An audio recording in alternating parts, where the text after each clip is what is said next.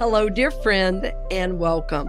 My name is Cynthia Alice Anderson, and I'm the owner and founder of the Experience of the Soul podcast channel. I have been so honored to be able to offer these programs several days a week. And these programs I know are inspiring, they are supporting, and they are uplifting your life's journey. I want to see that continue, and I honor you for being a part of making that happen. So, for over five years, we've been able to offer these programs, and we want to continue to be able to offer them. So, over the next 90 days, we are raising $9,000, and that's going to get us all the way through the end of the year. So, I ask you to consider taking the time to support the channel that supports you. And again, our goal that we're asking you to be a part of is $9,000 in 90 days. And we look forward to hearing from you, friend. We're honored to support your journey, and we always are lifting you in prayer for God's highest and best in your life. Blessings on the journey, dear friend, and I look forward to seeing you very soon.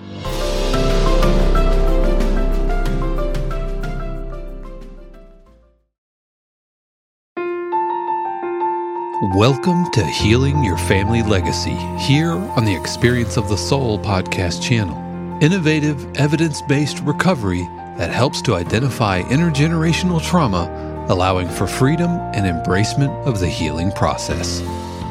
Today, episode 64 Couples in Recovery, Part 1. And now, your host, Dr. Donna Bevan-Lee. And this is Dr. Donna Bevan-Lee helping you heal your family legacy. As you might remember from our last few sessions, I was discussing sexual addiction and how that impacts not only the individual that has the addiction, but everyone around them. And today I have uh, two very special guests on my show. Um, I'll let them introduce themselves, but I will tell you that these two people have done the most amazing work to heal their marriage uh, as a result of having some pretty serious issues around sexual addiction. And I'm so happy that they've agreed to come and talk about their journey. Um, so I'm not going to take up a lot of time with my voice today. I would like for you to hear from them. So I would like to first introduce Heidi. And Heidi, uh, tell us a little bit about how your life evolved to set you up to be in the situation in the first place. Sure. Thanks. Hi, Donna. Um, I'm Heidi. Uh, I, I would say it's for me, I grew up in, in kind of the perfect storm of, uh, addiction um, meaning my parents were there were there were so many alcoholics in my family. It's I can't even count them, um, and chaos that you know as a small child I was terrified of life and seeking attention at the same time. So trying to be as quiet and shy and not noticed as possible, but uh, as at certainly when I hit my teenage years looking for adult affirmation, meaning any would do, even if it was inappropriate from men. Um, and because I didn't, I didn't have anything steady like that growing up. So as soon as I hit my teens, I was off to the races with my own addictions, looking to feel different than I did and and and can you say what those addictions were that you were struggled with? Sure. Um, I am an alcoholic. Uh, Thirteen years almost into recovery, uh, sober. Congratulations! Thank you. Um, you know, for me, immediately, you know, age 13, my first drunk you know, where I, I, I, I, uh, when I came to, I quickly went, okay, I'm an alcoholic. I know this. My mother is one. I've seen it. And so I, you know, I, I, I went to other drugs because I thought I could do it differently. But, you know, I, I, I eventually decided that I was, was grown up enough that I would just be an alcoholic and not an addict. it's more socially. Oh, okay. For me, a drug is a drug is a drug, and it doesn't matter what I put into myself. I want more. Um, so, uh, so that was always there. Um, but once I'm drunk, my or high, my I I I I will do ridiculous things that are not good for me with people who are inappropriate, and I tended to be attracted to men who were unavailable and and or alcoholics themselves. Um, so it's it, it's it's a pattern that I repeated throughout my Mhm. youth. Okay. Well, thank you. Um, so I'm going to let Matthew now talk about what his childhood was like and how it set him up for his addiction. All right. Hi, Donna. It's nice to see you. Um, Nice to see you. I uh, I'm the youngest of four sons. Um, my oldest brother is only seven years older than I am, so we were sort of a tribe growing up. Um, my father started his own business when I was very young, probably about a year old, uh, and he was successful. Um, so I'm a child of some affluence, although I didn't really recognize it. Uh, also, being the youngest, my perception was was that I was spoiled terribly. I mean, there was very little that I ever wanted that I didn't get, and I think you brought to my attention what I didn't get was much attention from my from my parents. Um, Yeah. And that word spoiled, yeah, there's really no such thing as a quote spoiled child, right? yeah, yeah. It's like what you got was stuff in lieu of time, attention, and energy, right? That's true. And okay. and Let's just be clear on Thank that. you. I appreciate that. And it's funny because I, you know, I've been in AA um, for a long time. And again, I'm multi addicted, I'm a poly drug addict. Um, I got sober uh, in 2003, and I haven't had a drink or a drug in over 18 years now. Congratulations. Thank you. That's a huge deal for a guy like me. Mhm. and um, and what I heard when I was in treatment, uh, I only went to treatment once. It was back then in 2003. I was 44 years old at the time, and uh, what I heard was something about a hole inside that couldn't be filled. And when I look back at my life, like that made a lot of sense to me. I always wanted something, and I would get that something, and that was great for about you know a minute or an hour or a day and then the hole was back it just never was filled and uh you know that includes you know ma- that i'm sure that relates to the lack of attention that i had growing up Sure. um it does. uh, because I was the youngest, um, I was exposed to probably inappropriate, not s- probably, I was exposed to inappropriate material from a very young age. By the time I was five, the two biggest influences on my life from a from a pop culture standpoint was the Beatles and James Bond. You know, and for a five year old, that's a really weird thing, you know. So I'm ni- 1964, and uh, that's what's going through my head as a five year old. And uh, then circumstances, which I won't go into the details. Uh, one of my brothers got a subscription to Playboy magazine when he was uh, in middle school. And I discovered those when I was seven years old under my brother's bed. And that just lit me up. And even though I didn't understand anything about sexuality, looking at these photos of these women, I knew it was wrong. Um, quote, wrong. Uh, but there was something about the taboo that made it exciting. And so that fired up Yeah. the beginning of my, my sex addiction. And I, I didn't know that until my work with you. I had no idea. Um, Yeah, your sex addiction is always one of the primary addictions, Yeah. right? all, all Food and sex. Right. But I had my first drink. You know, people talk about, oh, I remember my first drink. And my answer to that is, I don't. I was a toddler, Mhm. you know? Mhm. And because uh, I got to have a sip of beer. I got to have a sip of whiskey when I was six. There was a half a glass of small little glass of wine, you know, with water, you know, c- because I was a sophisticated little kid in a sophisticated society. Um, and that said, I had my first drunk at seven, uh, but I wasn't all that, you know, in love with it. Um, I smoked pot for the first time at 14 years old, and I wasn't turned on. I stole pot from a friend of my brother's. You know, there, there's no one who, you know, I got myself high, um, and it was it.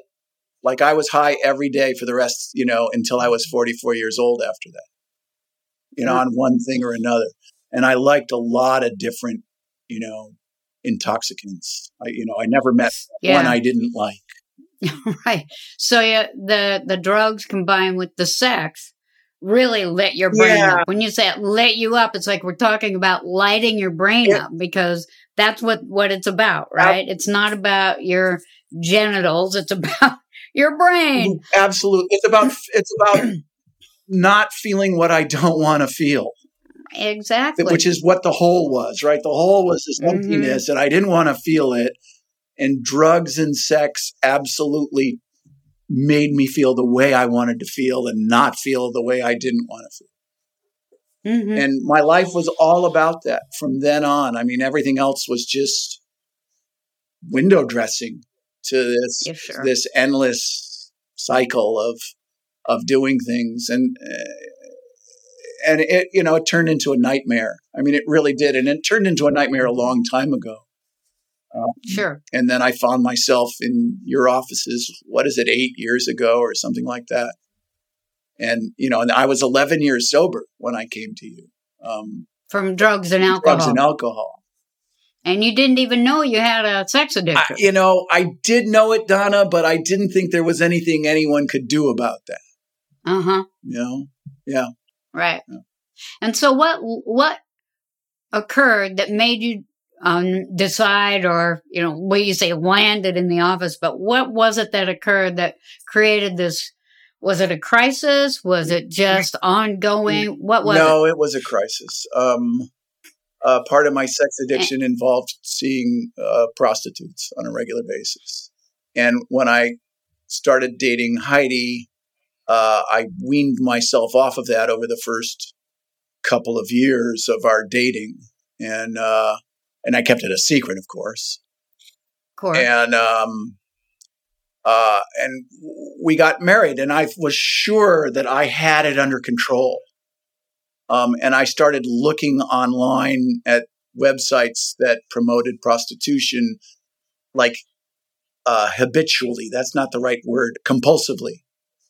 Sure. And I just couldn't stop. And one day I just came out in an angry burst to Heidi that I was stuck in this, and um, and things blew up. Um, and I, gosh, I mean, you know, and I hurt this person, and I'm really, you know, I was in love with her then, and I'm more in love with her now, and it hurts so much that, uh, and talk about crisis, it was crisis. Mm-hmm. Um, and uh, I just told her I would do anything. You know, I would do anything and we wound up in your office. Right. And you know, can you you don't need to go into a lot of uh um explanation, but could you give us a little bit about what that withdrawal was like? Um because I've talked about before the withdrawal from sex addiction is some you know, is some of the most horrific experiences that people go through? um, yeah, it was really weird for me. Um, I, I reluctantly went to one of the S programs um, where they said the definition of sexual sobriety was sex with your spouse um, and not with yourself or anyone else. Um, and I was okay with that. And so, you know, when they suggested that I might try 90 days of abstinence, abstinence, I said they were out of their mind. Um, I was just going to have sex with my spouse and no one else, and I didn't have to do that. And uh, you suggested at one point that um, my brain was still too lit and I needed to try, not needed to try, I needed to do that. Um, and so that didn't make you happy. Yeah. pretty much everything you told me to do or not two years didn't make me happy. I, I, you know, that, like that's all there is to it. Um, and the first try at 90 days was, uh, I did it, but it was, you know, I was cheating, um, and not really doing it because you know, there was just a lot of fooling around without actual intercourse. Um, and uh, at the end of the 90 days, you kind of gave us a green light. And after about a week, you said, yeah, wait a second, this isn't right. You're going to do another 90 days. And, and that was sort of the point of my surrender, quite frankly. It was like, oh, hell, you know? Um, because I know from my experience with being in recovery from drugs and alcohol that there's only one way to do it, and that's to do everything somebody else tells you to do, whether you like it, whether you understand it, uh, you know, mm-hmm. whether you want to. None of that stuff matters. Like it's like my way doesn't work, and if I want to yeah. change, I'm gonna have to do something different. And so, when you finally the, the second time. Yeah. Uh, when you finally got in, got into recovery, um, what was it like physically to go through that withdrawal? Do you remember? Ah, uh, um, yeah. I mean, there was a lot of anxiety that came up, um, just generally, and um, uh, nervous energy. Um, there were uh, outbursts of anger that were irrational. Uh, um, and you know a sense of I, I, I, was indignant a lot of times like i can't believe that i have to do this you know um, m- my ego was kind of fighting tooth and nail to sort of maintain its presence um, and it's tough. It's a tough battle. Mm-hmm. Yeah. Yeah. Can you, uh, Heidi, can you remember anything else about what it was like when he was uh, going through what the withdrawal was like for you living there with him? Sure. Um, you know, as as he was talking, I'm I, uh, brought back a lot of memories of the fight. Um, and not that we were well we fought some too but but sort of the fight to to not to not stay sober on that right? To not not uh, you know matthew kept pushing me to fool around a little bit just a little to cheat. It's okay. This one won't count you know, we're not. She won't know. we don't have to go all the way. Um, you know, and, yeah. and, and I was, I had skipped ahead and, and done a lot of reading because, you know, I was going to cure this thing. I, I, I needed to know everything there was to know. And, and, mm-hmm. and I mm-hmm. knew, I, I believed that what everything you said was right and that this was the, the way. So I was fighting him off, you know, because I wanted to sure. do it right. I I wanted it to get better, or I, I was out. I mean, it it was a really yeah. tough time. Um, and mm-hmm. I, I, to say the least, it was where I discovered that I could say no to him. You gave me permission, right? Because mm-hmm. as the wife of a sex addict, I felt I, I had come to believe that the only way to keep him was to always say yes and to no matter what sexually as possible because then I could make him happy so that he wouldn't go elsewhere. All were mm-hmm. ridiculous beliefs that set me up for a lot of shame, a lot of like, I'm not good enough. I'll never be good enough.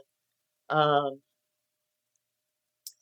So learning to say no and, um, and standing up for myself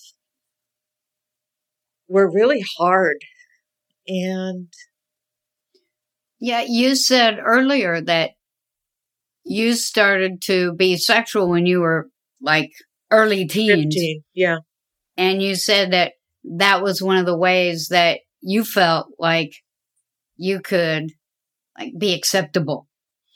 And so this goes, you know, this is another way that it set you up hmm to be in a relationship with an acting out sex addict person, right? Right. And knowing, you know, that must have been horrifying for you to know that he was looking at, at least looking at websites where there was prostitution he, and you going, gee, I don't look like that. What's wrong with me? Right? He acted like I didn't know about the prostitutes and about all the women he was flirting with online. And, you know, I, I knew about everything. Sure. I did. found out almost right away. Sometimes he blurted things out to me in shame or guilt or anger. Um, but you know, I started snooping because I was so insecure, and and I found out everything very quickly. And knowing that his ex-wife was that his ex-wife had been in magazines. She was a naked model. She was gorgeous. Um, how could i ever compete with that right? And Yes. and then you look at you know and he didn't mention the tv stuff. I mean his his he he also has a video obsession i mean addiction. Mhm. and you know it was all hbo all the time and staring at at you know preferably young naked women was was something. And so for me again how could i compete with that? I was never going to be good enough. I was never going to be interesting enough. I was never going to be you know sexy enough. Um Sure. And I think that is one of the huge conflicts for women who are married to somebody that is suffering from sex addiction is that it's easy to take it on and say, well, this is because I'm not good enough. Right. You know, and, and that's a shame. What you, what you said, Mhm. it's like it's a feeling of shame, which is that feeling that what's wrong with me? There's something essentially wrong with me. If only I could be different. Right. And you're looking at these pictures and almost every woman in this country could probably identify with that.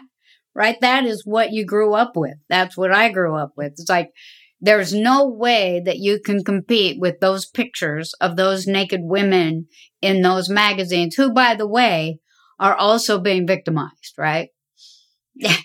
and, and most, you know, I would say, you know, to you, Matthew, and we had this conversation that most men don't recognize that they're victimizing these women and that, you know, I, th- and what I remember was one of the things that came up for you that really kind of helped you like internalize that was this idea that, well, I'm just entitled to this. Yeah. right? Because I'm a guy. In our society, it's like, I'm entitled to all this.